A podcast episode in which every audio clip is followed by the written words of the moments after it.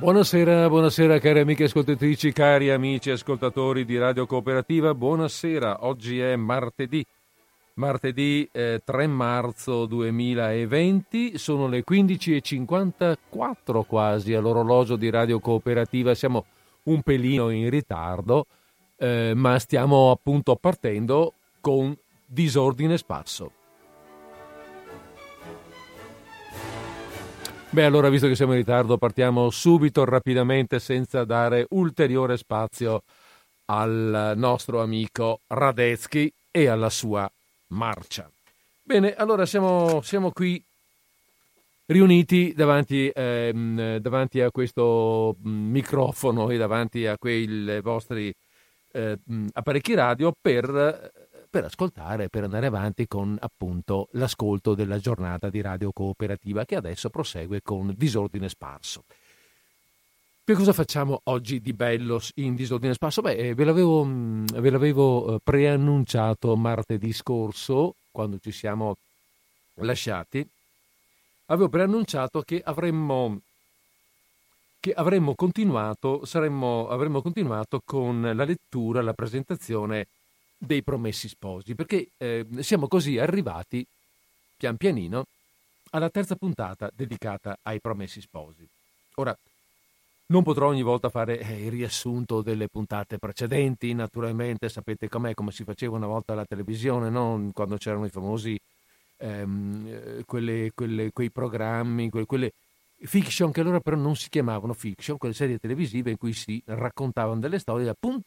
Riassunto della puntata precedente. Qui non abbiamo una puntata, un po' alla volta questo romanzo diventerà amplissimo, quindi ci accontentiamo di dire che ehm, siamo nel novembre del milleseicentoventotto e che eh, ricordiamo che Don Abbondio, il parroco di un paese di, di montagna, di mezza montagna in Lombardia, nel territorio di Lecco, ha incontrato i bravi, I, i sicari del nobile, del nobiluomo, del nobilastro Don Rodrigo, i quali gli hanno intimato di non sposare l'indomani Renzo Tramaglino e Lucia Mondella, due, due paesani, del, del nostro, due parrocchiani del nostro Don Abbondio, il quale, curato, poi, messo alle strette da Renzo, eh, gli ha rivelato il perché del suo rifiuto.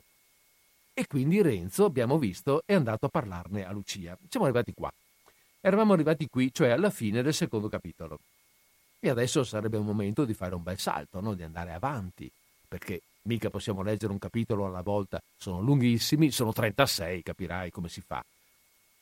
Però eh, nei prossimi capitoli si presentano situazioni e personaggi difficili da saltare così, solo riassumendo. Questo è un romanzo che è che è difficile da riassumere in realtà, perché è difficile scegliere cosa riassumere, perché è troppo bello anche da leggere. Vabbè, allora noi faremo un misto, perché vorrei arrivare mh, rapidamente per la volta prossima al capitolo ottavo.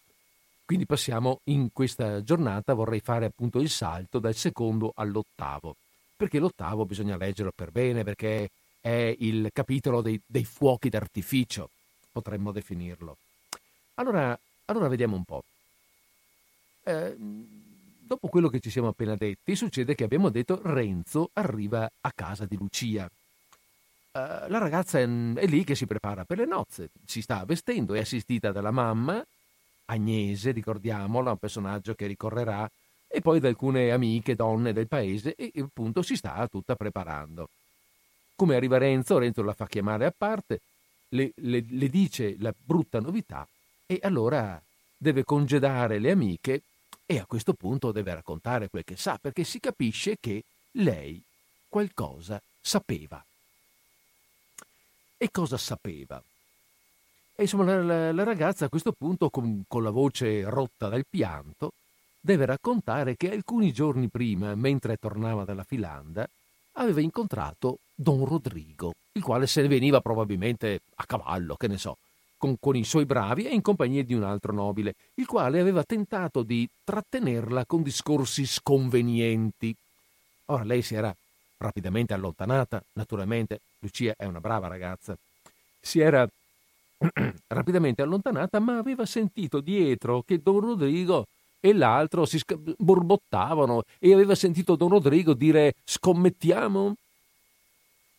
Lei, turbata, turbata, e per non angosciare inutilmente la madre, aveva chiesto consiglio in confessione a Padre Cristoforo, un frate, il quale eh, non aveva potuto far altro che suggerirle di affrettare il matrimonio.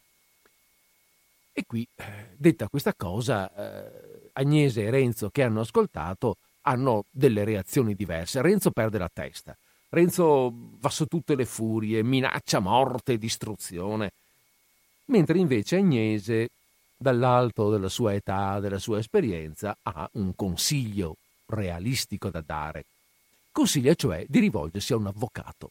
Dice: a Lecco c'è un, un avvocato conosciutissimo che, che viene soprannominato eh, Azzecca-garbugli per quanto è bravo, e vedrai che lui sicuramente ti darà un consiglio, ti darà una, un'indicazione di comportamento. Renzo accetta questo consiglio, prende su quattro capponi, i quattro capponi che dovevano servire per il prato di nozze e che dovranno servire adesso come pagamento della come pagamento della, della come parcella praticamente per l'avvocato, e si presenta a questo avvocato, che lo accoglie subito bene, perché l'avvocato non capisce com'è la situazione. In un primo momento l'avvocato pensa, interpreta dalle parole un po' confuse di Renzo, che Renzo sia un bravo che ha imposto al prete di non fare il matrimonio e che chieda di essere protetto dalla legge.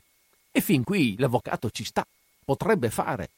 Ma quando scopre che invece Renzo è la vittima e che il mandante è Don Rodrigo, immediatamente l'avvocato cambia, cambia tono, cambia modalità, caccia via Renzo, gli tira dietro i suoi quattro capponi, non ne vuoi proprio neanche sentir parlare.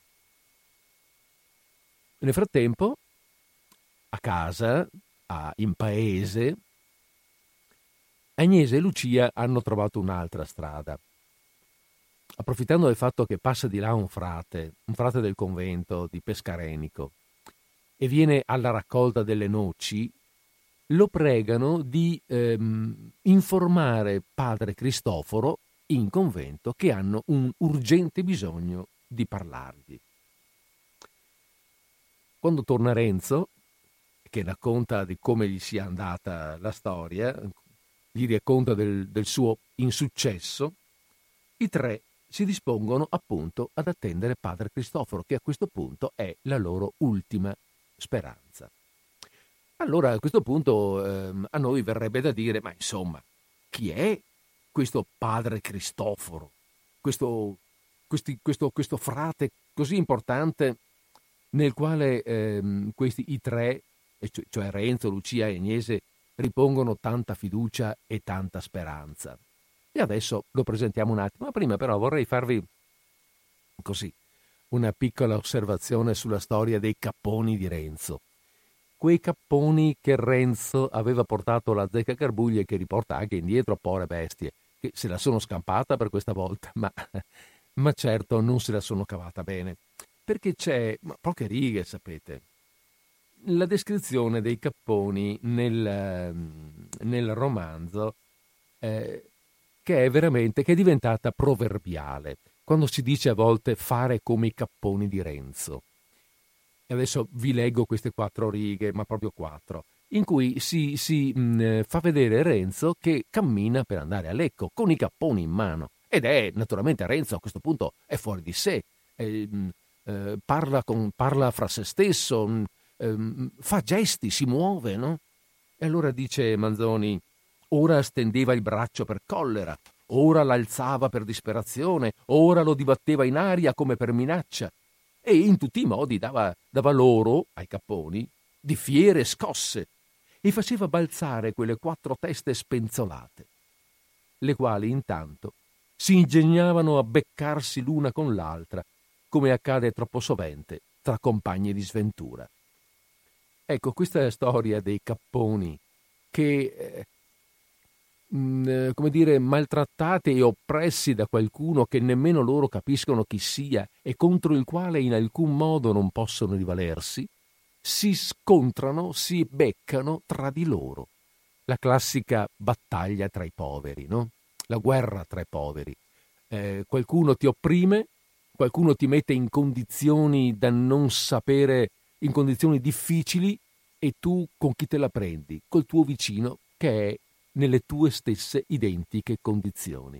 Quindi questa storia dei eh, comportarsi come i capponi di Renzo è diventato appunto proverbio e, e abbiamo capito bene che cosa significasse. Ma veniamo a noi, a parte questa appunto breve battuta, questa, mh, questo puntuale momento di ironia manzoniana che non manca mai. Veniamo invece a un passaggio più serio, a una presentazione seria, alla presentazione appunto di Padre Cristoforo. Eh, Padre Cristoforo mh, non è sempre stato un frate e eh, comincia a parlarsi di lui, vediamo un po', eccolo qua, comincia a parlarsi di lui all'inizio del capitolo quarto. Il sole non era ancora tutto apparso sull'orizzonte quando il padre Cristoforo uscì dal suo convento di Pescarenico per salire alla casetta dove era aspettato. È Pescarenico, una terricciola sulla riva sinistra dell'Adda, o vogliamo dire del lago, poco discosto dal ponte. Un gruppetto di case, abitate la più parte da pescatori e addobbate qua e là di tramagli e di reti tese ad asciugare. Il convento era situato, e la fabbrica ne sussiste tuttavia, al di fuori e in faccia all'entrata della terra, con di mezzo la strada che da Lecco conduce a Bergamo. Il cielo era tutto sereno.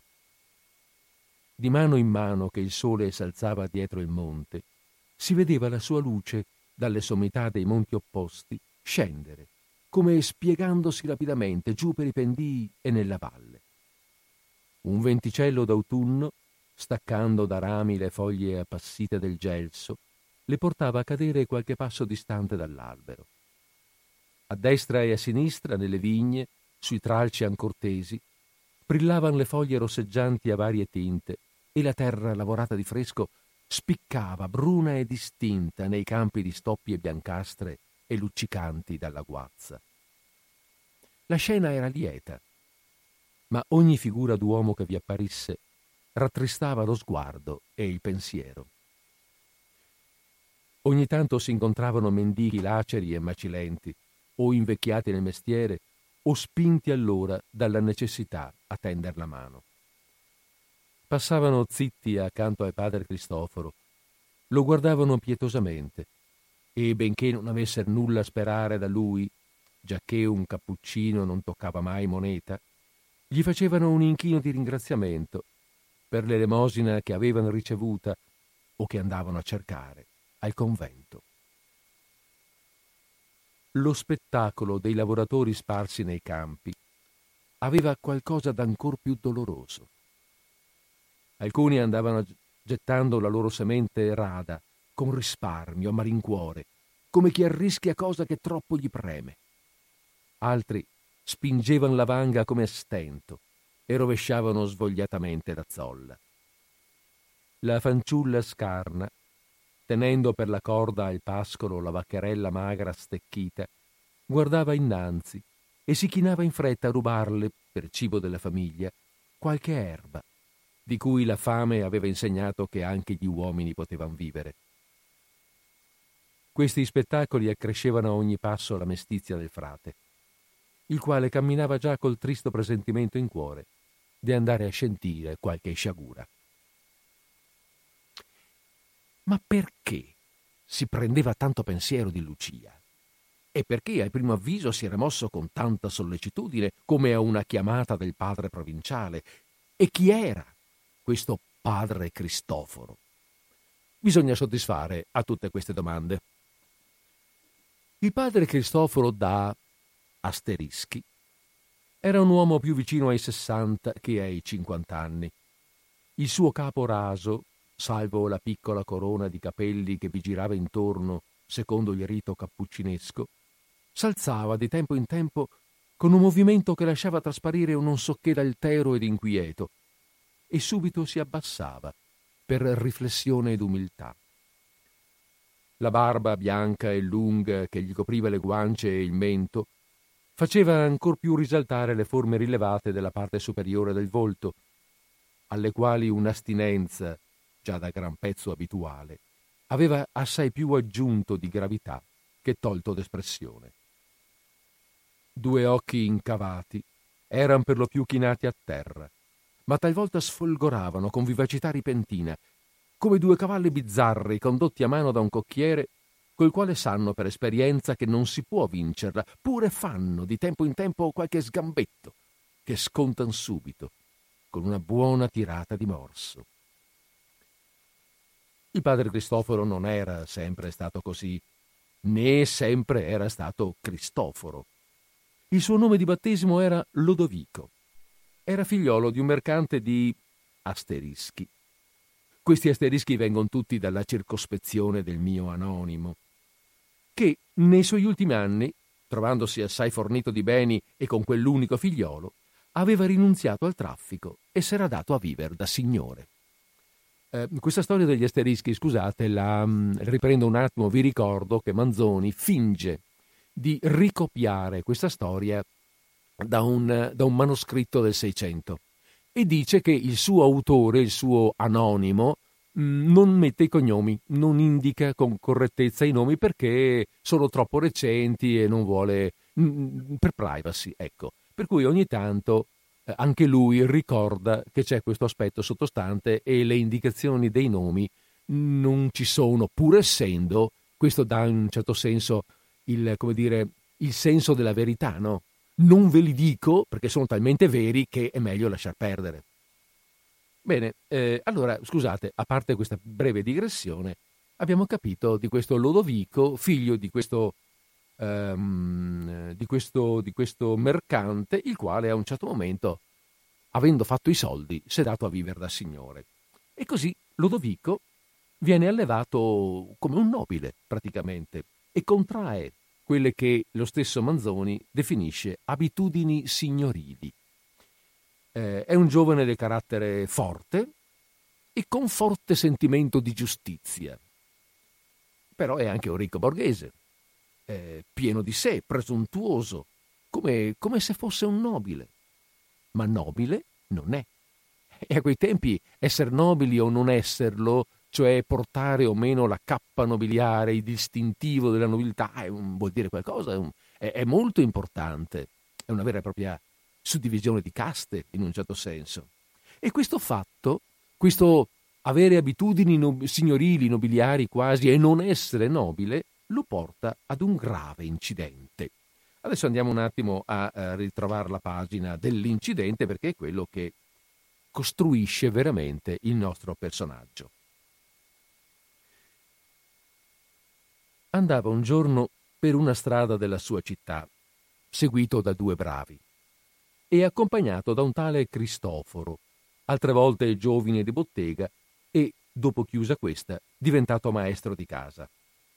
Era un uomo di circa cinquanta anni, affezionato dalla gioventù a Lodovico, che aveva veduto nascere, e che tra salario e regali gli dava non solo da vivere, ma di che mantenere e tirar su una numerosa famiglia.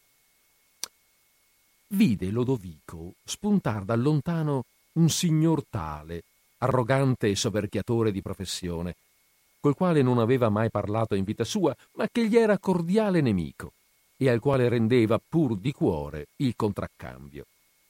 Giacché è uno dei vantaggi di questo mondo quello di poter odiare e essere odiati senza conoscersi. Costui, seguito da quattro bravi, s'avanzava a diritto con passo superbo, con la testa alta, con la bocca composta all'alterigia e allo sprezzo. Tutte e due camminavan rasente al muro, ma Lodovico, badate bene, lo strisciava scollato destro, e ciò, secondo una consuetudine, gli dava il diritto, dove mai si va a ficcare il diritto, di non istaccarsi dal detto muro per dar passo a chi si fosse, cosa della quale allora si faceva gran caso. L'altro, pretendeva l'opposto, che quel diritto competesse a lui come a nobile e che a Lodovico toccasse ad andar nel mezzo, e ciò in forza di un'altra consuetudine. Però che in questo, come accade in molti altri affari, erano in vigore due consuetudini contrarie, senza che fosse deciso qual delle due fosse la buona. Il che dava opportunità di fare una guerra ogni volta che una testa dura si abbattesse in un'altra della stessa tempra. Quei due si venivano incontro, ristretti alla muraglia, come due figure di basso rilievo ambulanti. Quando si trovarono a viso a viso, il signor Tale, squadrando Lodovico a capo alto, col cipiglio imperioso, gli disse in tono corrispondente di voce: «Fate luogo! Fate luogo voi!» rispose Lodovico. «La dritta è la mia. Coi vostri pari è sempre mia. Sì, se l'arroganza dei vostri pari fosse legge per i pari miei!» I bravi dell'uno e dell'altro erano rimasti fermi, ciascuno dietro il suo padrone, guardandosi in cagnesco, con le mani alle daghe, preparati alla battaglia.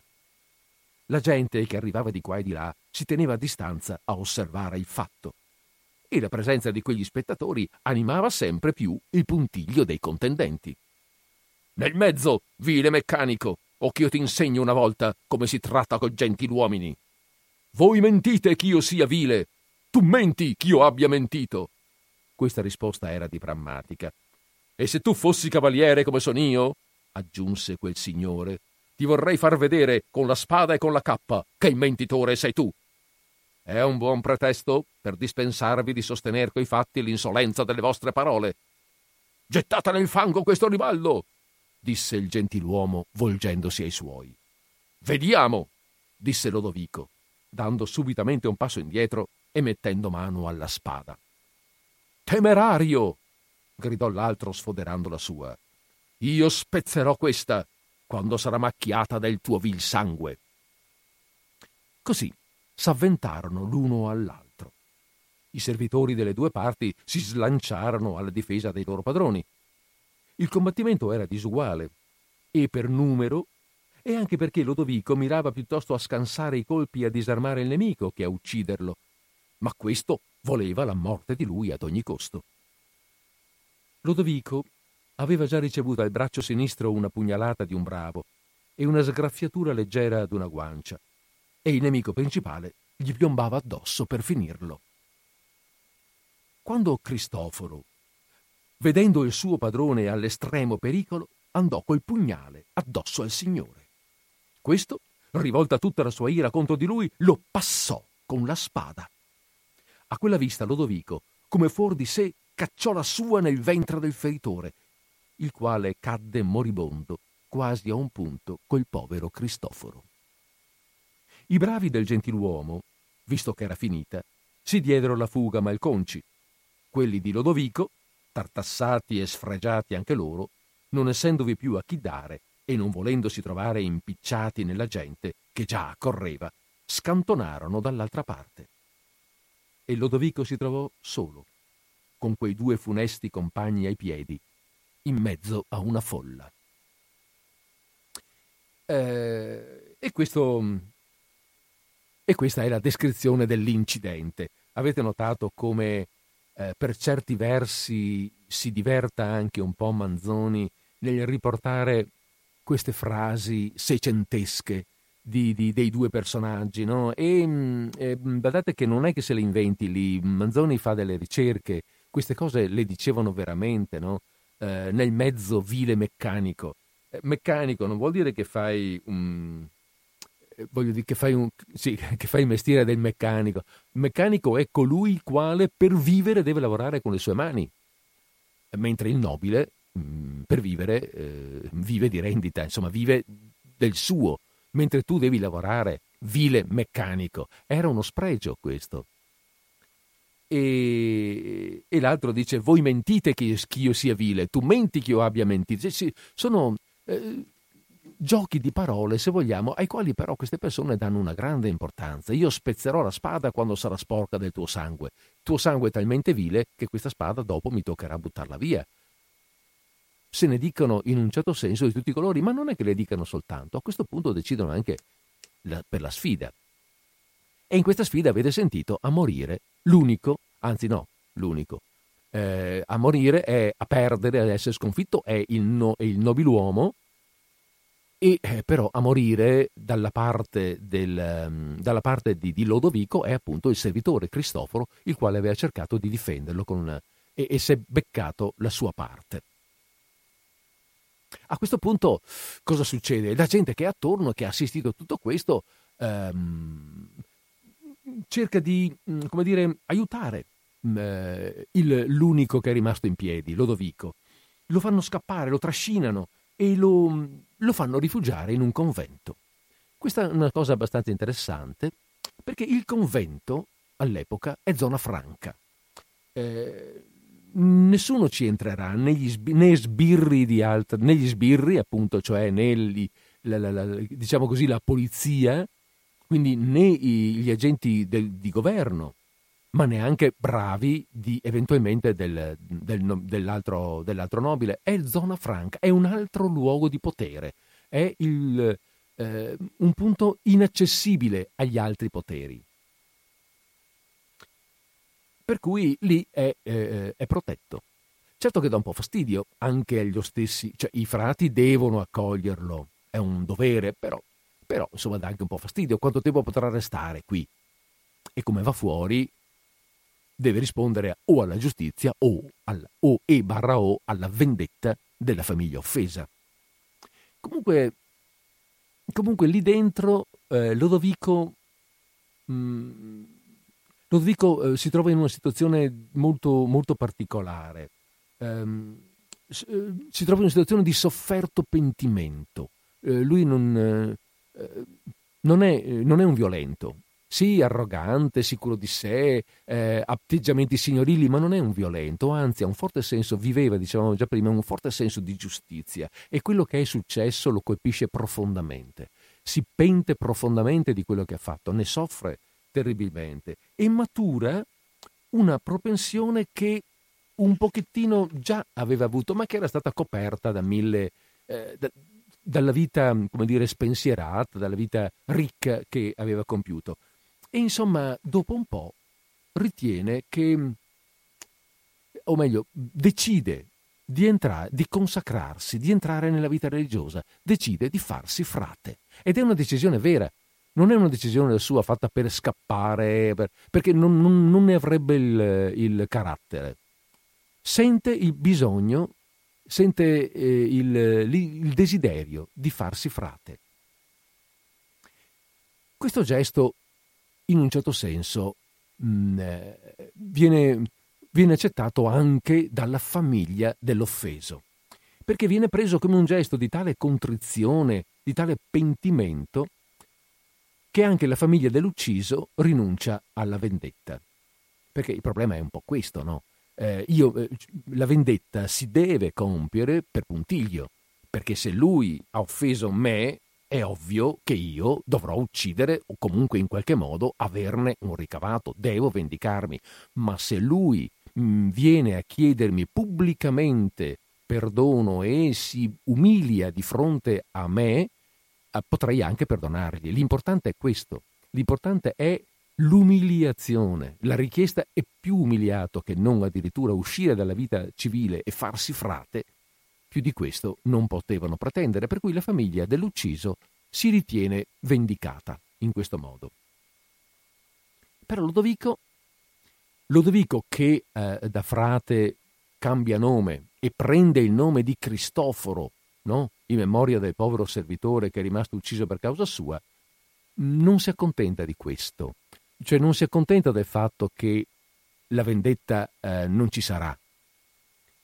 Ehm, vuole andare a chiedere perdono.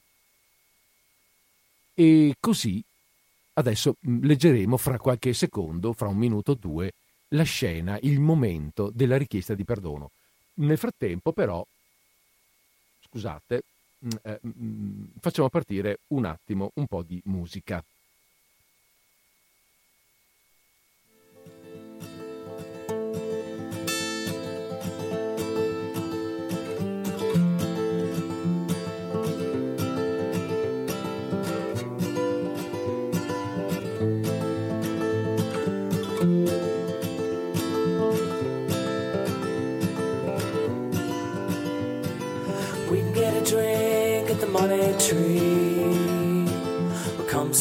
me at the U B G. Either way, it's okay. You can get home on the subway. In my mind, not so fine most of the time. Neath the North Hollywood skyline, North Hollywood skyline, North Hollywood skyline. North Hollywood skyline.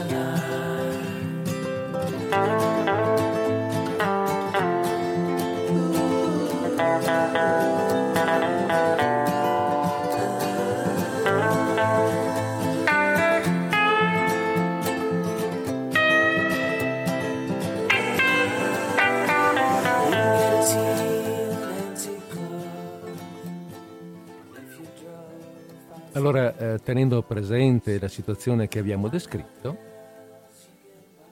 è chiaro che quando eh, Padre Cristoforo, perché adesso si chiamerà così, Lodovico è diventato Padre Cristoforo, quando questo giovane frate, perché adesso è ancora un giovane frate, si eh, andrà presso la famiglia dell'ucciso a chiedere perdono, il, il, l, la famiglia deve, eh, come dire, godere di questa, dell'umiliazione del...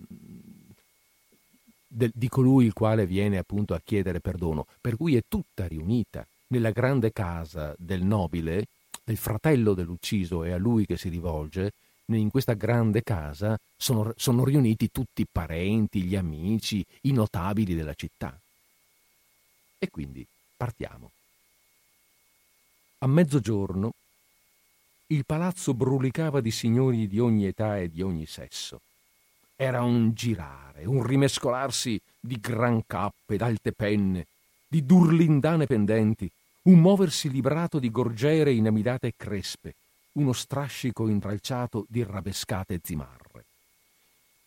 Le anticamere, il cortile e la strada formicolavano di servitori, di paggi, di bravi e di curiosi. Fra Cristoforo vide quell'apparecchio, ne indovinò il motivo e provò un legger turbamento. Ma dopo un istante disse tra sé: «Sta bene, l'ho ucciso in pubblico, alla presenza di tanti suoi nemici.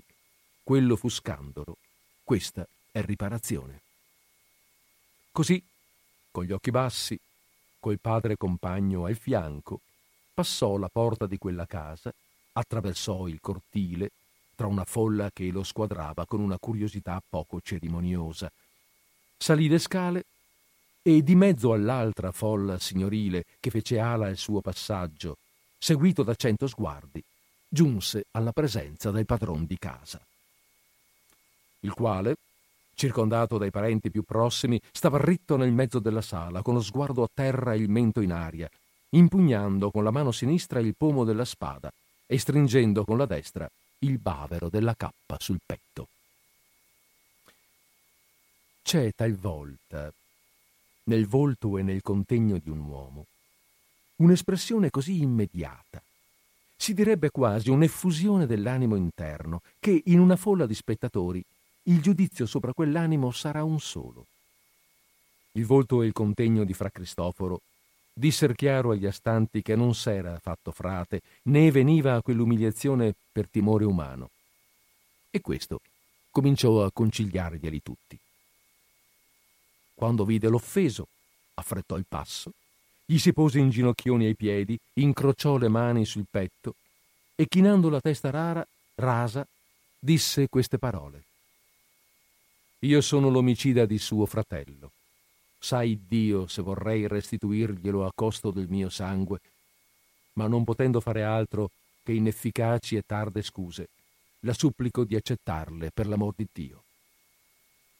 Tutti gli occhi erano immobili sul novizio e sul personaggio a cui egli parlava. Tutti gli orecchi eran tesi. Quando Fra Cristoforo tacque, s'alzò per tutta la sala un mormorio di pietà e di rispetto. Il gentiluomo, che stava in atto di degnazione forzata e di ira compressa, fu turbato da quelle parole e, chinandosi verso l'inginocchiato: «Alzatevi, disse con voce alterata. L'offesa, il fatto veramente, ma l'abito che portate, non solo questo, ma anche per voi. Salzi, padre, mio fratello, non lo posso negare. Era un cavaliere, era un uomo un po' impetuoso, un po' vivo. Ma tutto accade per disposizione di Dio, non se ne parli più. Ma padre, lei non deve stare in codesta positura. E presolo per le braccia, lo sollevò. Fra Cristoforo in piedi, ma col capo chino, rispose: Io posso dunque sperare che lei m'abbia concesso il suo perdono? E se lo ottengo da lei, da chi non devo sperarlo? Oh, se io potessi sentire dalla sua bocca questa parola: perdono. Perdono? Disse il gentiluomo. Ah, lei non ne ha più bisogno, ma pure, poiché lo desidera, certo, certo, io le perdono di cuore, e, e tutti, tutti, tutti, gridarono a gran voce gli astanti. Il volto del frate si aprì a una gioia riconoscente, sotto la quale traspariva però ancora un'umile e profonda compunzione del male a cui la remissione degli uomini non poteva riparare. Il gentiluomo, vinto da quell'aspetto e trasportato dalla, dalla commozione generale, gli gettò le braccia al collo e gli diede e ne ricevette il bacio della pace. Un bravo bene scoppiò da tutte le parti della sala. Tutti si mossero e si strinsero intorno al frate. Intanto vennero i servitori con gran copia di rinfreschi. Il gentiluomo si raccostò al nostro Cristoforo, il quale faceva segno di volersi licenziare, e gli disse: Padre, gradisca qualche cosa come prova d'amicizia, e si mise per servirlo prima d'ogni altro. Ma egli, ritirandosi con una certa resistenza cordiale: Queste cose, disse, non fanno più per me, ma non sarà mai che io rifiuti i suoi doni. Io sto per mettermi in viaggio. Si degni di farmi portare un pane, perché io possa dire di aver goduto la sua carità, d'aver mangiato il suo pane e avuto un segno del suo perdono. Il gentiluomo, commosso, ordinò che così si facesse, e venne subito un cameriere in gran gala, portando un pane su un piatto d'argento, e lo presentò al padre, il quale, presolo e ringraziato, lo mise nella sporta. Chiese quindi licenza e, abbracciato di nuovo il padron di casa e tutti quelli che, trovandosi più vicini a lui, poterono impadronirsene un momento, si liberò da essi a fatica, ebbe a combattere nell'anticamere per isbrigarsi dai servitori e anche dai bravi, che gli baciavano il lembo dell'abito, il cordone, il cappuccio, e si trovò nella strada, portato come in trionfo e accompagnato da una folla di popolo fino alla porta della città, donde uscì, cominciando il suo pedestre viaggio verso il luogo del suo noviziato. Il fratello dell'ucciso e il parentado, che s'erano aspettati d'assaporare in quel giorno la trista gioia dell'orgoglio, si trovarono invece ripieni della gioia serena del perdono e della benevolenza. La compagnia si trattenne ancora qualche tempo, con una bonarietà e con una cordialità insolita, in ragionamenti ai quali nessuno era preparato, andando là. Invece di soddisfazioni prese, di soprusi vendicati, di impegni spuntati, le lodi del novizio, la riconciliazione, la mansuetudine furono i temi della conversazione. E taluno, che per la cinquantesima volta avrebbe raccontato come il conte Muzio, suo padre, aveva saputo in quella famosa congiuntura far stare a dovere il marchese Stanislao, che era quel Rodomonte che ognun sa, parlò invece delle penitenze e della pazienza mirabile di un fra Simone morto molt'anni prima. Partita la compagnia, il padrone, ancora tutto commosso, riandava tra sé con maraviglia a ciò che aveva inteso, ciò che egli medesimo aveva detto, e borbottava tra i denti: Diavolo d'un frate! Bisogna bene che noi trascriviamo le sue precise parole. Diavolo d'un frate! Se rimaneva lì in ginocchio ancora per qualche momento, quasi quasi gli chiedevo scusa io che m'abbia ammazzato il fratello. La nostra storia nota espressamente che da quel giorno in poi quel signore fu un po' men precipitoso, un po' più alla mano. Il padre Cristoforo camminava con una consolazione che non aveva mai più provata, dopo quel giorno terribile, a espiare il quale tutta la sua vita doveva essere consacrata. Il silenzio che era imposto ai novizi l'osservava senza vedersene, assorto com'era nel pensiero delle fatiche, delle privazioni e delle umiliazioni che avrebbe sofferte per riscontare il suo fallo. Fermandosi all'ora della refezione presso un benefattore, mangiò, con una specie di voluttà, del pane del perdono, ma ne serbò un pezzo e lo ripose nella sporta per tenerlo come ricordo perpetuo.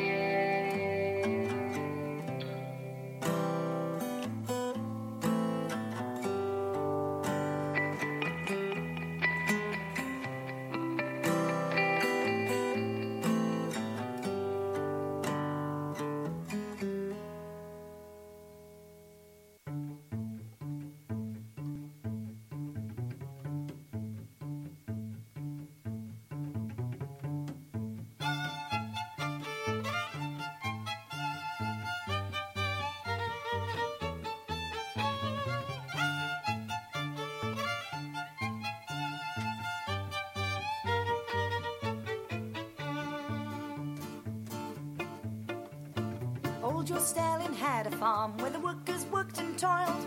Hitler had to do a bunk when his plans were finally foiled. Roosevelt, he made a bomb and he kept a few to spare. He didn't trust his allies and he told us all beware. Well, the war was hardly over when the next one came to boil. As the disunited nations came to fight over the spoils. It was built in nineteen forty-five and the troops were here to stay. They carved a line through Europe and that line's still here today. We'll do the East-West boogie. We'll do the East-West boogie at the Berlin Wall. We'll do the East-West boogie. Ok, abbiamo anche preso un attimo di, come dire, di respiro e abbiamo un po' pensato a questi personaggi che, che stiamo così descrivendo. Questo che abbiamo descritto in maniera abbastanza succinta in realtà, perché eh, Manzoni impiega molto più tempo per, per parlarne, eh, è questa figura eh, importante importante per tutto il romanzo, nonostante la, la presenza di padre Cristoforo fra poco eh, praticamente fisicamente sparisce, lo ritroveremo poi al verso la fine, eppure è una figura che segna ehm, che segna il romanzo, che rimane proprio nella memoria dei grandi personaggi dei Promessi Sposi. Um, adesso vedo dall'orario che sono abbastanza in tempo, per cui se qualcuno, darei due, tre minuti, anche cinque, insomma dipende. Se qualcuno vuole fare una, un intervento allo zero quattro nove otto otto zero novanta venti, ehm, ecco, qualcuno lo vuole, infatti c'è una chiamata, benissimo. Pronto, siamo in linea. Eh, Federico, ciao, sono Gianfranca. Buongiorno Gianfranca. Ascolta, mi so dall'inizio che ti ascolto, ho mm-hmm. detto e proseguo, mi De Manzoni non so tanto, diremo... erudita, perché non avevo studiato ancora. Benissimo, ah, un'ottima occasione, no? Molto volentieri ti ascolta, Federico, te l'ho telefonata per un'altra roba. Dimmi. Mi ti ringrazio per il dopo pranzo che avevi fatto martedì passato col tuo collega poeta. Ah, grazie. Mi ho gustato un dopo pranzo, guarda, mi pareva adesso a casa mia. Mi fa molto piacere, grazie. E dopo mm. vi ringrazio per il ricordo che avevo fatto delle quattro o cinque donne veneziane del Cinquecento, mm-hmm. e specialmente con Veronica Franco, che mi volevo che intervenire, però avevo fatto una diretta... sì, è vero, è vero. Mm. Perché avevo un piccolo accenno da, da, da, da dirti. Ma... aspetta, ora... spero che tu stai io no, no, volevo dire che eh, penso di riprendere quel, il discorso delle, delle, delle donne... Mh, diciamo delle donne venete eh, eh, o venete o vene, veneziane o venete eh, sì, sì, raccontate, sì. Per cui troveremo l'occasione, sono convinto, realtà, non, non, non ho ancora una, una, una, come dire, una scadenza eh, precisa, ma troveremo sì. l'occasione. Per me era pateta, non so se esistesse la stessa o il giorno dopo, io ho proprio fatto, non so su che emittente, il Peter Veronica Franco. Ah, Dai. Ecco, una curiosità, uh-huh. mi l'ho soffermata, mi l'ho fatto un puntino, quando che il mio collega, tuo poeta, chi non, eh, critico, eh, non è un poeta, è un critico, è, ecco, Enrico Grandesso. È detto una poesia di una poetessa della Giudecca. Mm-hmm. E io dico, sono stata perplessa, che ho detto che lei questa poesia fa in dialetto giudecchese. Ma che non esiste niente. No, no, ba- ba- probabilmente era una battuta, eh, un modo, ah, de... perché un modo scherzoso, col... no, dai.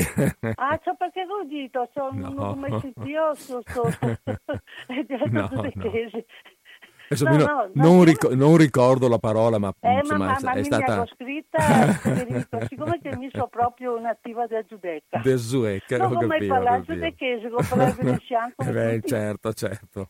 Va bene. Va bene. Grazie, per... ad ogni modo complimenti per questa che finisci di ascoltare qui ad Alto Giorno, guarda, proprio sta stupenda. Mi hai fatto e piacere. Brave donne veneziane, intellettuali, intelligenti, musicisti, poetesse, e che aveva tante belle, e siccome è cosa che fa, fa un giorno se c'è la possibilità della Lucrezia con la Rupiscopia. Eh, sì, è un tema, un tema ampio. Comunque eh, sì, volta. certo, certo, va bene. Eh, grazie, grazie, grazie, buon, buon programma, grazie, grazie. Arrivederci. Va bene, eh, questo era un tema un po' diverso, devo dire. No, noi siamo sempre qui, invece, mi raccomando, non perdiamo la strada. Sì, c'è un'altra chiamata, allora rispondiamo. Pronti, che siamo in linea. Buonasera. Buonasera, buonasera, Don Luigi. Senta. Mi dica. Al di là dei caponi di, di Renzo, di Renzo che, eh. che non c'entrano assolutamente niente, uh-huh. perché è diventato poi un luogo comune, sì. e poi l'hanno fatto entrare in borgo popolare, che tutti parlano di questi caponi, per non parlare delle robe che veramente dici in questo frangente. Mm, mm.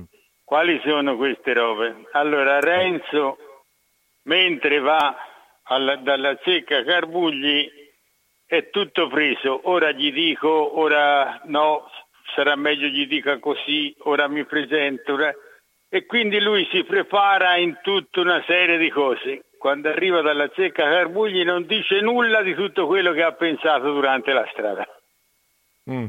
Ha presente? Sì, lui è preso da tutti questi discorsi di...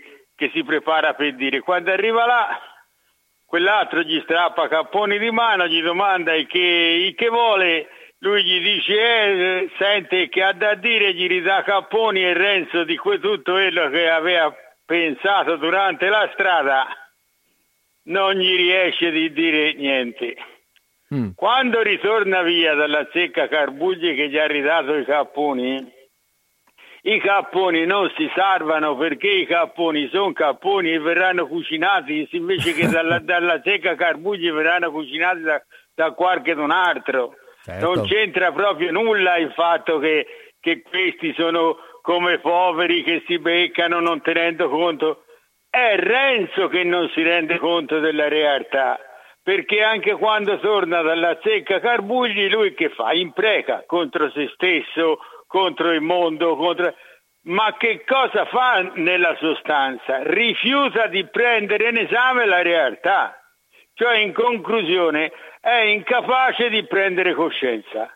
E perché è incapace di prendere coscienza? Perché secondo la visione aristocratica di Manzoni i poveri, o comunque noi poveri in quanto poveri, ma che coloro che hanno anche delle piccole attività, che sono presi dal proprio mestiere e tutto il resto, non saranno mai in grado di avere una capacità spirituale di prendere coscienza, perché per i Manzoni prendere coscienza è avvicinarsi a Dio, e quindi secondo i Manzoni è una visione aristocratica di questo Renzo, cioè Renzo lo vede da un pulpito, lo vede aristocraticamente.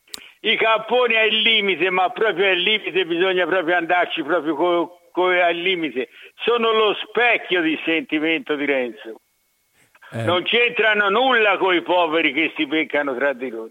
Io la vedo così, ho capito, io la vedo eh. così, nel senso che io fo finta di non averlo letto il romanzo, non sto a spiegargli dopo in seguito le robe, io fo finta di aver ascoltato quello che lei ha detto.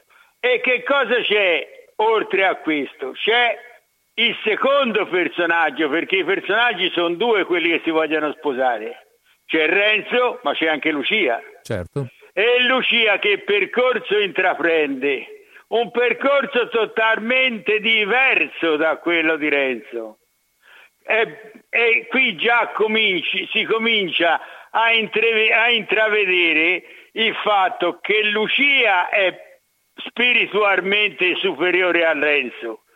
Qui già si comincia a vedere, ma soprattutto si vede dopo.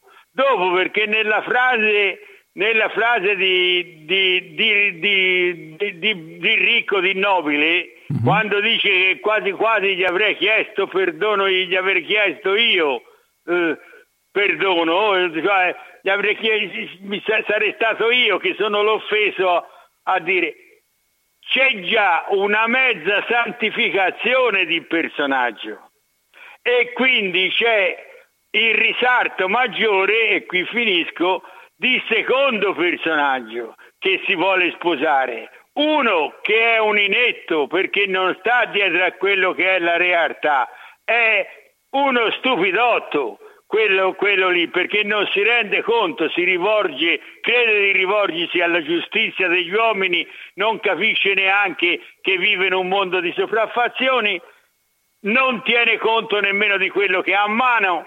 Quindi è completamente vinto. Mentre c'è un'altra che anche lei si vuole sposare, ma che è talmente piena, perché già, già si intravede di, da, come, da come gli fa prendere l'approccio, già si intravede che lei è piena di spirito e che, e che si rivolge a uno che è già mezzo santo. Io la saluto e buonasera. Buonasera, grazie. Eh, sì, eh, co- concordo con questo, però questa è, fra l'altro, è la visione eh, religiosa di Manzoni, eh, in cui è evidente che il, la strada da percorrere, poi lo, lo, lo vedremo lungo tutto il romanzo, è eh, quella in un certo senso indicata da una spiritualità superiore, da una visione, da una visione divina in un certo senso. Stiamo in quel percorso e quello è il percorso che ci porterà alla giustizia. Lucia sta dentro questo percorso, Renzo è mh, Renzo più figura più maschile, meno attenta a queste cose, meno sensibile, è più eh, crede di essere più pratico. Ehm, per cui no no, io concordo con quello che lei dice. La battuta dei capponi è proprio eh, il senso della è eh, come dire, in fondo sta in quattro righe ed è veramente così una, una, un accenno, una, una battuta ironica proprio sulla, eh, direi anche un pochettino mh, comica se vogliamo, proprio sul fatto che chi è oppresso molto spesso non si rende nemmeno conto di esserlo e da chi, eh, e da chi viene oppresso e si muove eh, insensatamente senza andare veramente alla ricerca, senza prendere coscienza per l'appunto. Poi è chiaro che quella dei capponi, insomma, va bene, è una battuta, mentre eh, andare poi a verificare la mancanza di capacità di Renzo, ma un po' di tutta questa gente, fra virgolette, semplice, ecco, per usare eh, l'idea appunto della, della, della, dello sguardo dall'alto di Manzoni, questa gente appunto, ripeto, fra virgolette, semplice, non riuscirà mai a capire veramente in che mondo si trova, salvo trovare il, l'uscita attraverso, la, attraverso un comportamento di fede, un comportamento di abbandono a, a, a, a, a, alla legge divina in un certo senso. Bene, andiamo avanti però a questo punto, perché se no non riesco a, a finire il... No, siamo in tempo, ma voglio dire, è meglio che adesso vada a finirlo. Perché... Perché in questo momento, eccolo qua, sì, abbiamo visto eh, finora una presentazione di, mh, dei, di alcuni personaggi. Anzi, no, scusate, oggi abbiamo visto, abbiamo presentato praticamente Padre Cristoforo, il quale Padre Cristoforo allora arriva finalmente alla casa di Lucia e Agnese, dove c'è anche Renzo. E sentita tutta questa storia, ebbene, lui decide di affrontare direttamente Don Rodrigo. Abbiamo capito l'uomo, è sì un frate, mezzo santo, tutto quello che vogliamo, però viene da una storia un po' particolare, insomma, ehm, e decide di andare lì ad affrontarlo, pensando che chissà, forse sì, è uno sfizio, è un, una vanità dell'uomo, vado lì io, ci parliamo a quattro occhi e insomma regoliamo in maniera bona- bonaria, diciamo così, la faccenda.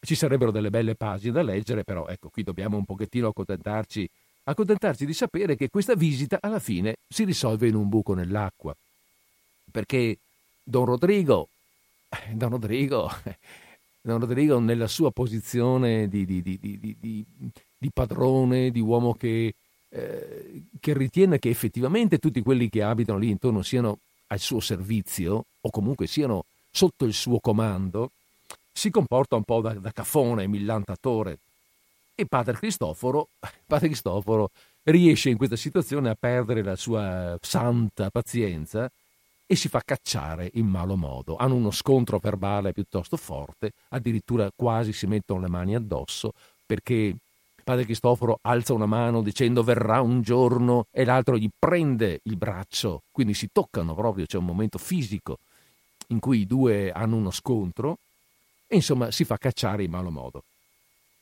Però nell'uscire dal palazzotto di Don Rodrigo incontra un, un servitore, un servitore appunto del nobile, il quale gli dice: guarda, ho sentito tutto da un buco della chiave e voglio aiutarti. Domani vengo in convento e porto delle notizie. Attenzione, attenzione, perché qui, eh, qui cominciano ad accadere, a prepararsi le cose per i capitoli successivi. Allora, nel frattempo però, mentre padre Cristoforo è andato via, in casa di, di Agnese i nostri tre tengono consiglio, tutto sommato eh, con un buon senso, con buon senso popolare.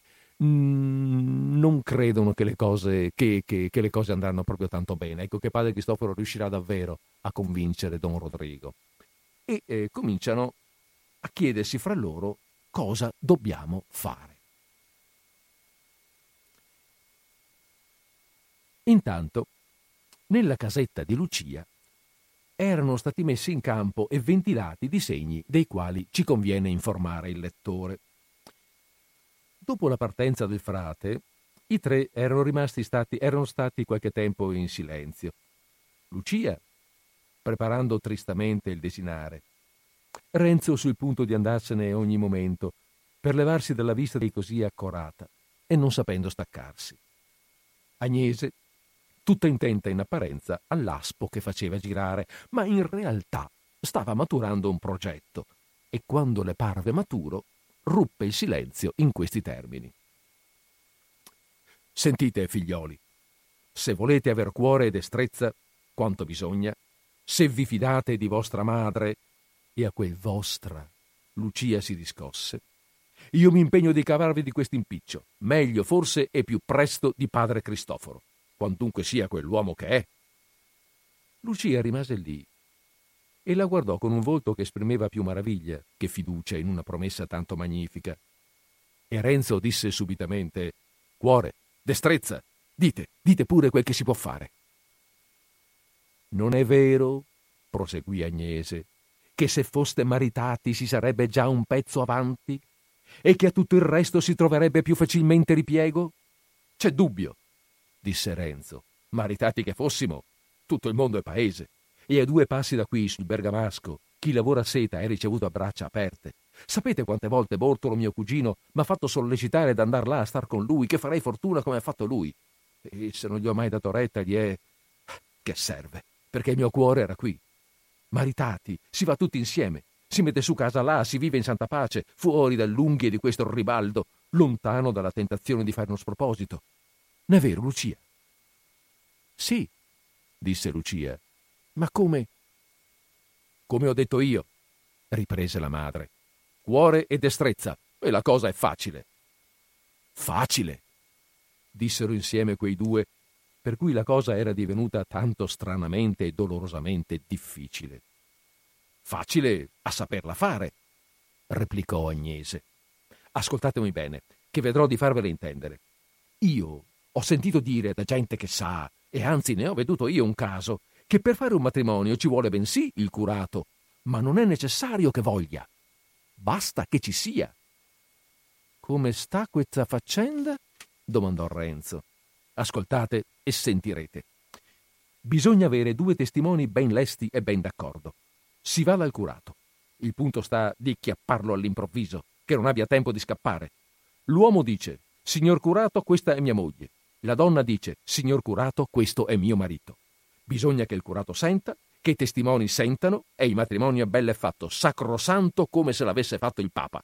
Quando le parole sono dette, il curato può strillare, strepitare, fare il diavolo. È inutile, siete marito e moglie. Possibile, esclamò Lucia. Come? Disse Agnese. State a vedere che in trent'anni che ho passato in questo mondo prima che nasceste voi altri non avrò imparato nulla. La cosa è tale e quale ve la dico, per segno tale che una mia amica, che voleva prendere uno contro la sua volontà, f- contro la volontà dei suoi parenti, facendo in quella maniera ottenne il suo intento.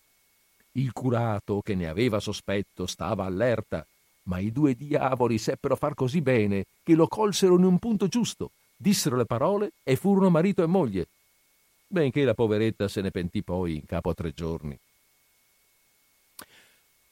Agnese diceva il vero, e riguardo alla possibilità e riguardo al pericolo di non riuscire, che, siccome non ricorrevano a un tale espediente se non persone che avessero trovato ostacolo o rifiuto nella vita ordinaria, così i parrochi mettevano gran cura a scansare quella cooperazione forzata, e quando un d'essi venisse pur sorpreso da una di quelle coppie, accompagnata da testimoni, faceva di tutto per iscapolarsene, come Proteo dalle mani di coloro che volevano farlo vaticinare per forza. Se fosse vero, Lucia, disse Renzo, guardandola con un'aria di aspettazione supplichevole. Come se fosse vero? Disse Agnese. Anche voi credete che io dica fandonie. Io ma fanno per voi e non son creduta. Ah, bene, bene, cavatevi d'impiccio come potete, io me ne lavo le mani. Ah, non ci abbandonate, disse Renzo. Parlo così perché la cosa mi par troppo bella. Ah, sono nelle vostre mani, vi considero come se foste proprio mia madre. Queste parole fecero svanire il piccolo sdegno d'Agnese e dimenticare un proponimento che per verità non era stato serio. Ma perché dunque, mamma? Disse Lucia con quel suo contegno sommesso. Perché questa cosa non è venuta in mente al padre Cristoforo? In mente, rispose Agnese. Pensa se non, si, se non gli sarà venuta in mente, ma non ne avrà voluto parlare. Perché? Domandarono a un tratto i giovani. Perché, perché quando lo volete sapere, i religiosi dicono che veramente è cosa che non gli sta bene. Come può essere che non gli stia bene e che sia ben fatta quando è fatta? Disse Renzo. Eh, che volete che io vi dica? Rispose Agnese. La legge l'hanno fatta loro come gli è piaciuto e noi poverelli non possiamo capire tutto. E poi quante cose. Ecco, è come lasciare andare un pugno a un cristiano.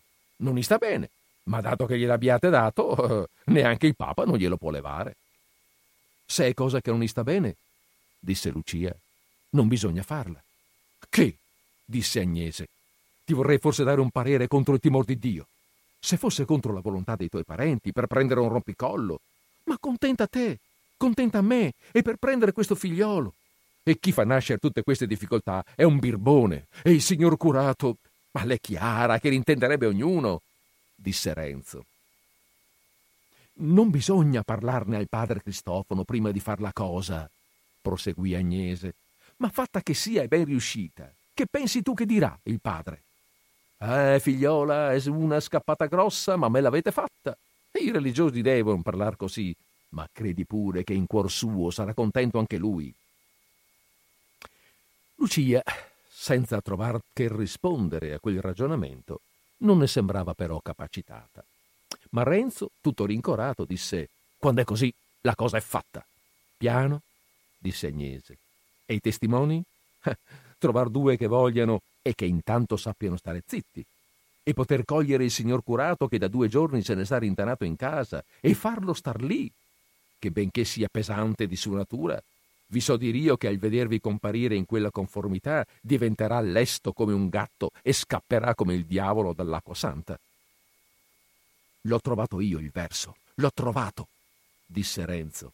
battendo il pugno sulla tavola e facendo balzellare le stoviglie apparecchiate per il desinare. E seguitò, esponendo il suo pensiero, che Agnese approvò in tutto e per tutto. «Sono imbrogli», disse Lucia, «non son cose lisce. Finora abbiamo operato sinceramente. Tiriamo avanti con fede e Dio ci aiuterà. Il padre Cristoforo l'ha detto, sentiamo il suo parere». «Lasciati guidare da chi ne sa più di te», disse Agnese con volto grave. «Che bisogno c'è di chieder pareri? Dio dice, aiutati che io ti aiuto. Al padre racconteremo tutto a cose fatte». «Lucia», disse Renzo, «volete mancarmi voi ora? Non avevamo noi fatto tutte le cose da buon cristiani? Non dovremmo essere già marito e moglie? Il curato non ci aveva fissato lui il giorno e l'ora? E di chi è la colpa se dobbiamo ora aiutarci con un po' di ingegno? No, no, non mi mancherete. Vado e torno con la risposta».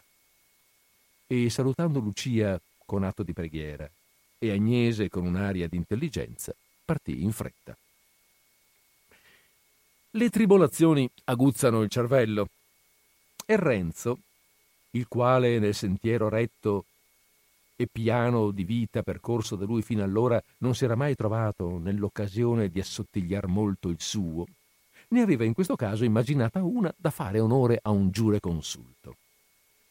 Andò addirittura, secondo che aveva disegnato, alla casetta di un certo Tonio che era lì poco distante, e lo trovò in cucina che, con un ginocchio sullo scalino del focolare e tenendo con una mano l'orlo di un paiolo messo sulle ceneri calde, dimenava col mattarello ricurvo una piccola polenta bigia di gran saraceno.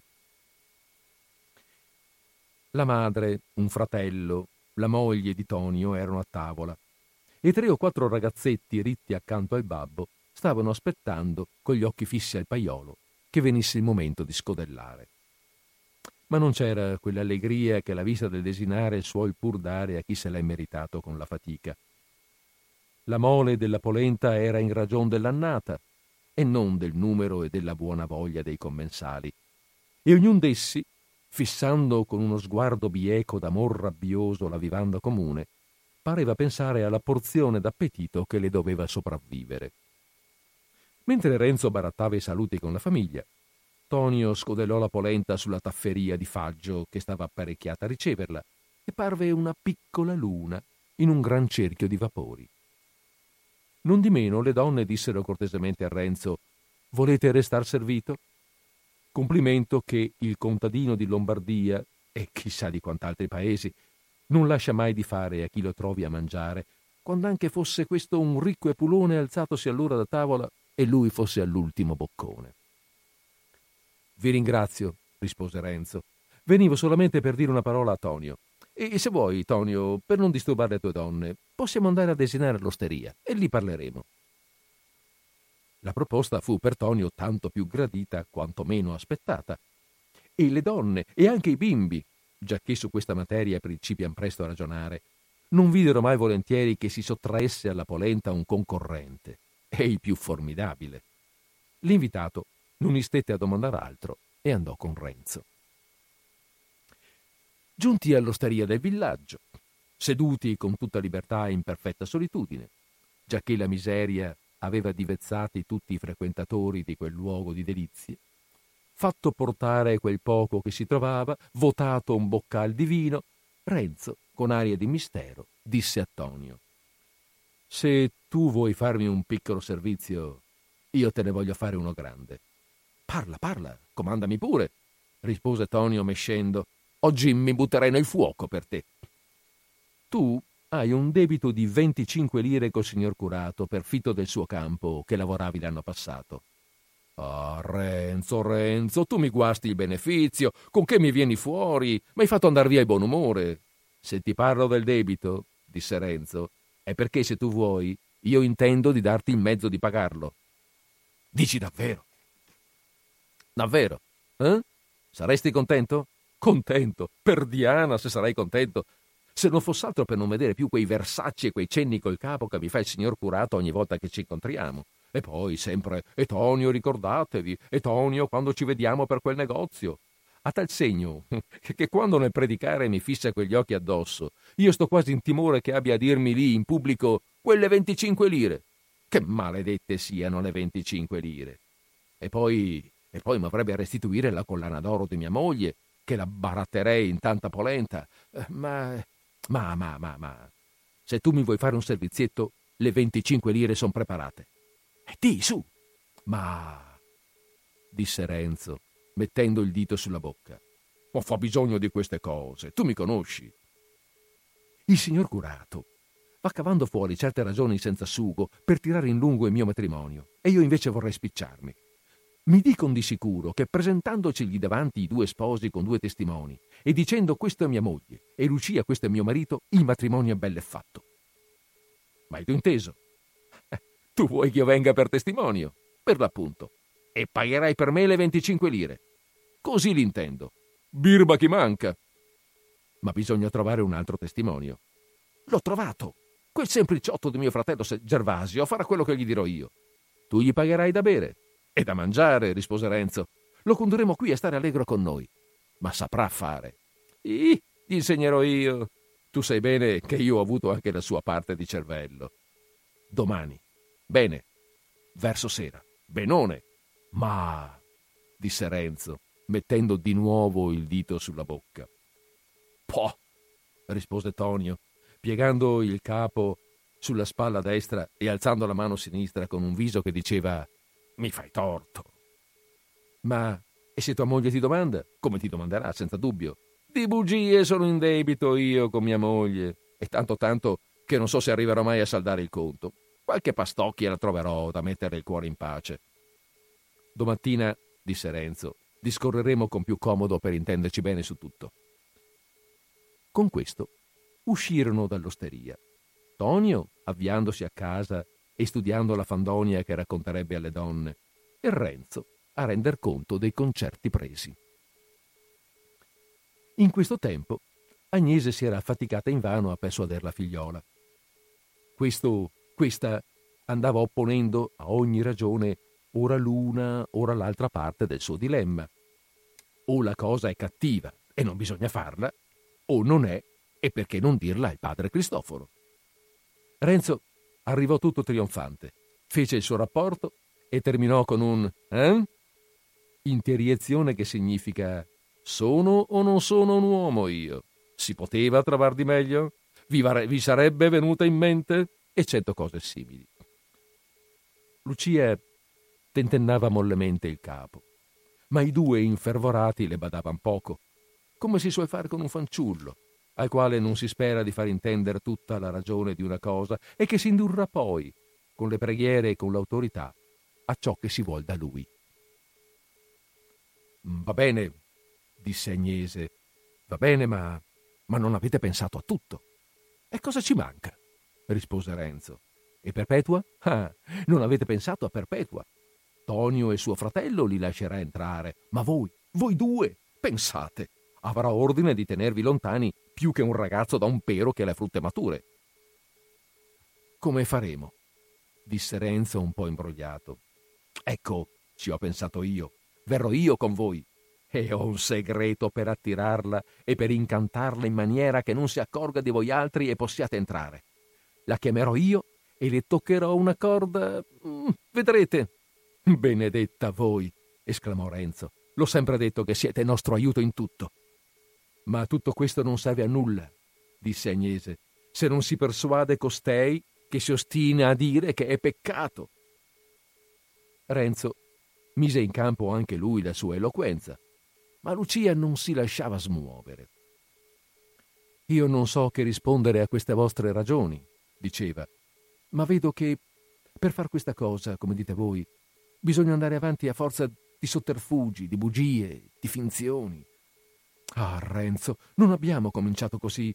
Io voglio essere vostra moglie». E non c'era verso che potesse proferir quella parola e spiegare quell'intenzione senza fare il viso rosso. «Io voglio essere vostra moglie, ma per la strada dritta, col timor di Dio, all'altare. Lasciamo fare a quello lassù.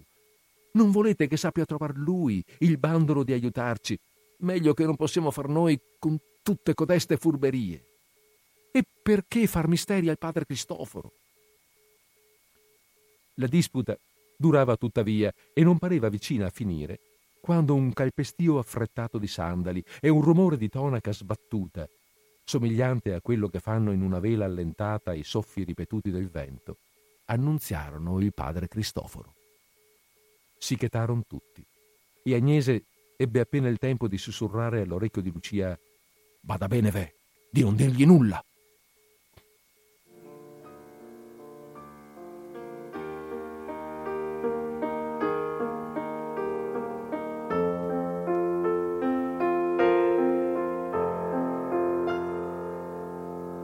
Days pass me by and the phone doesn't ring. You're far away and accelerating. I'd pull you back if I had enough weight. Escape velocity says it's too late. But no matter how far away you might be, I can still feel the weight of your body on.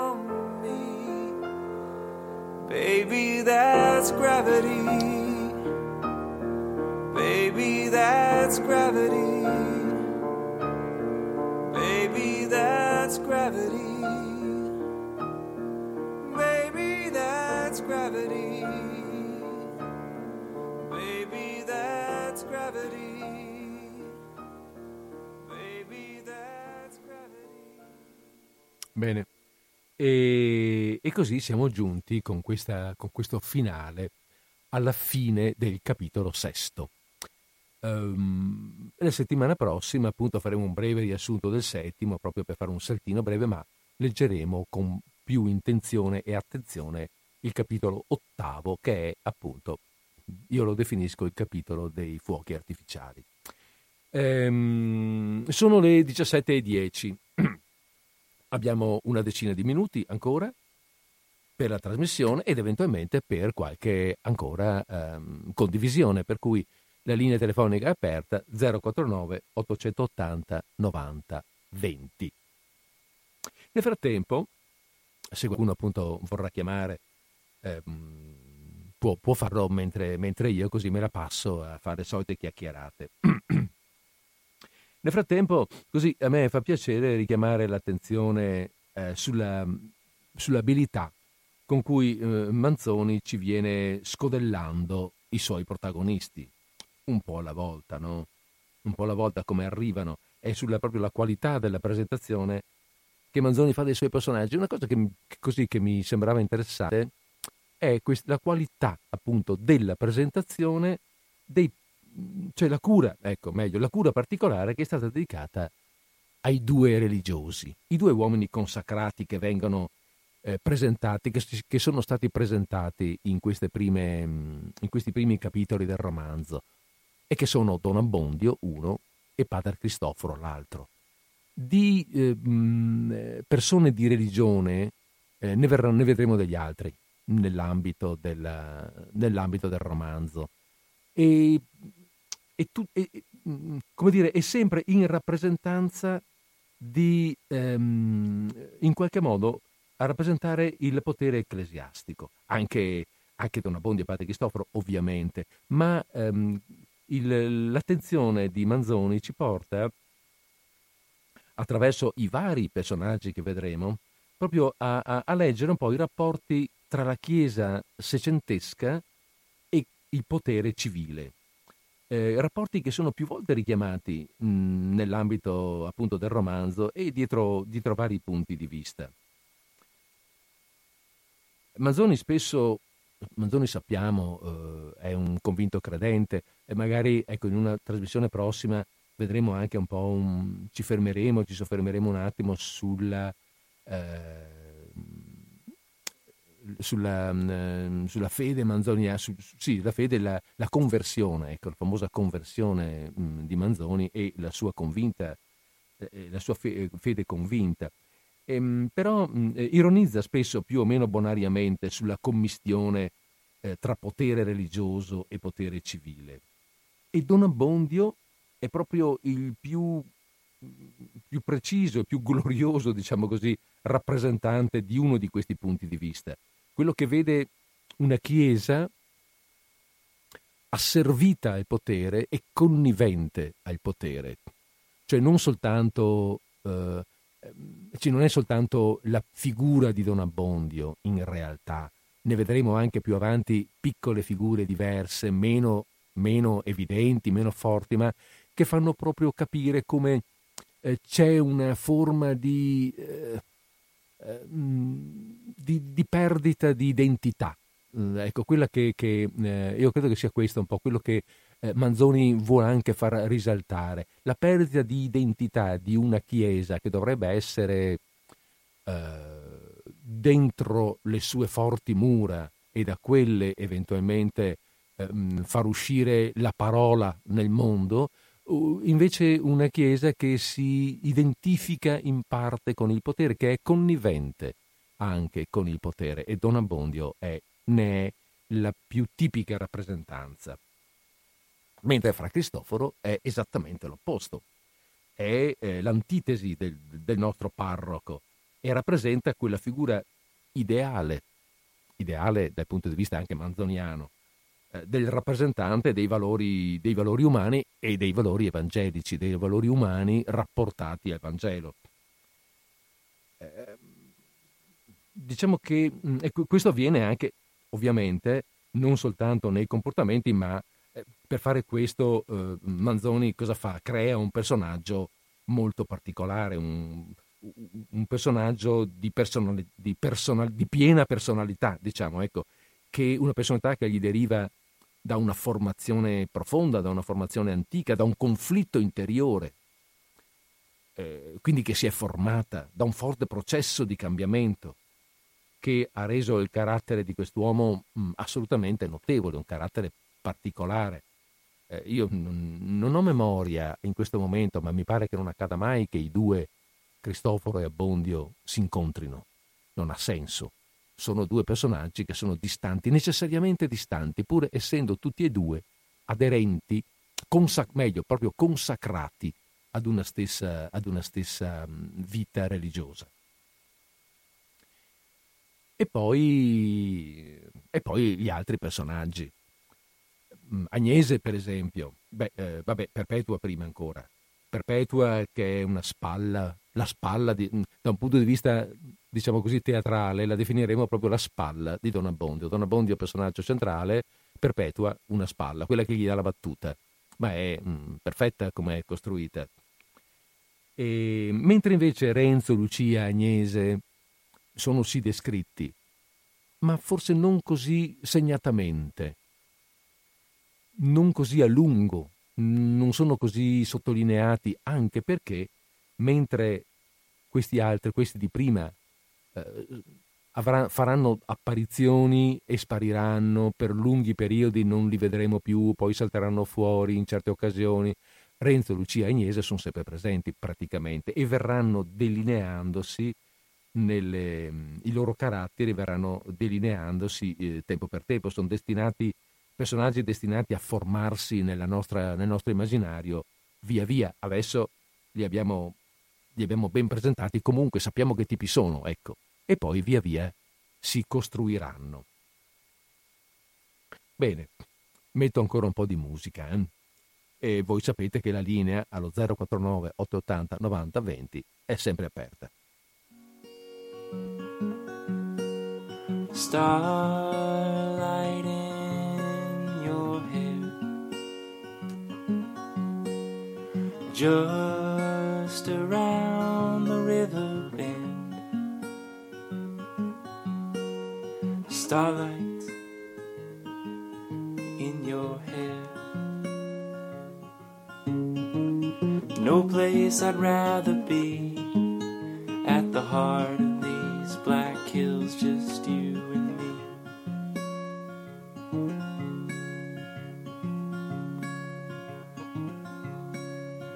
Joy has now turned to fright. Leave the light on for me. In my heart I know it's right. Vabbè, vorrei soltanto finire eh, così con una piccola osservazione. quando Agnese, Agnese è molto, come dire, schietta, dice quello che le viene fuori, e quando cerca di convincere Lucia al matrimonio segreto, questo è una forma, è una forma di matrimonio a sorpresa, veniva chiamato, che mh, fu usato per tutto il Seicento, nonostante la Chiesa se ne opponesse, però esisteva questa possibilità. E a un certo, Lucia, vi ricordate, dice ehm, è vero, la cosa è tale quale ve la dico, per segno tale che una mia amica che voleva prendere uno contro la volontà dei suoi parenti, facendo in quella maniera ottenne il suo intento. Eh, bla bla bla, furono marito e moglie, benché la poveretta se ne pentì poi in capo a tre giorni. Eh, perché dice queste cose? Non voglio dire eh, che se ne pentì, non dovrebbe dirle, no? E però le viene spontaneo, perché questa, quella, quella della quale sta parlando, ha usato questo modo per andare contro la volontà dei suoi genitori. E allora, attenzione, bisogna fare come dice la mamma, come dico io, perché se no dopo te ne pentirai. Però non le esce bene in realtà, e detta così sembra quasi che voglia spaventare Lucia, come se non fosse già spaventata abbastanza. Vabbè, eh, ci lasciamo su questa, su questa piccola osservazione.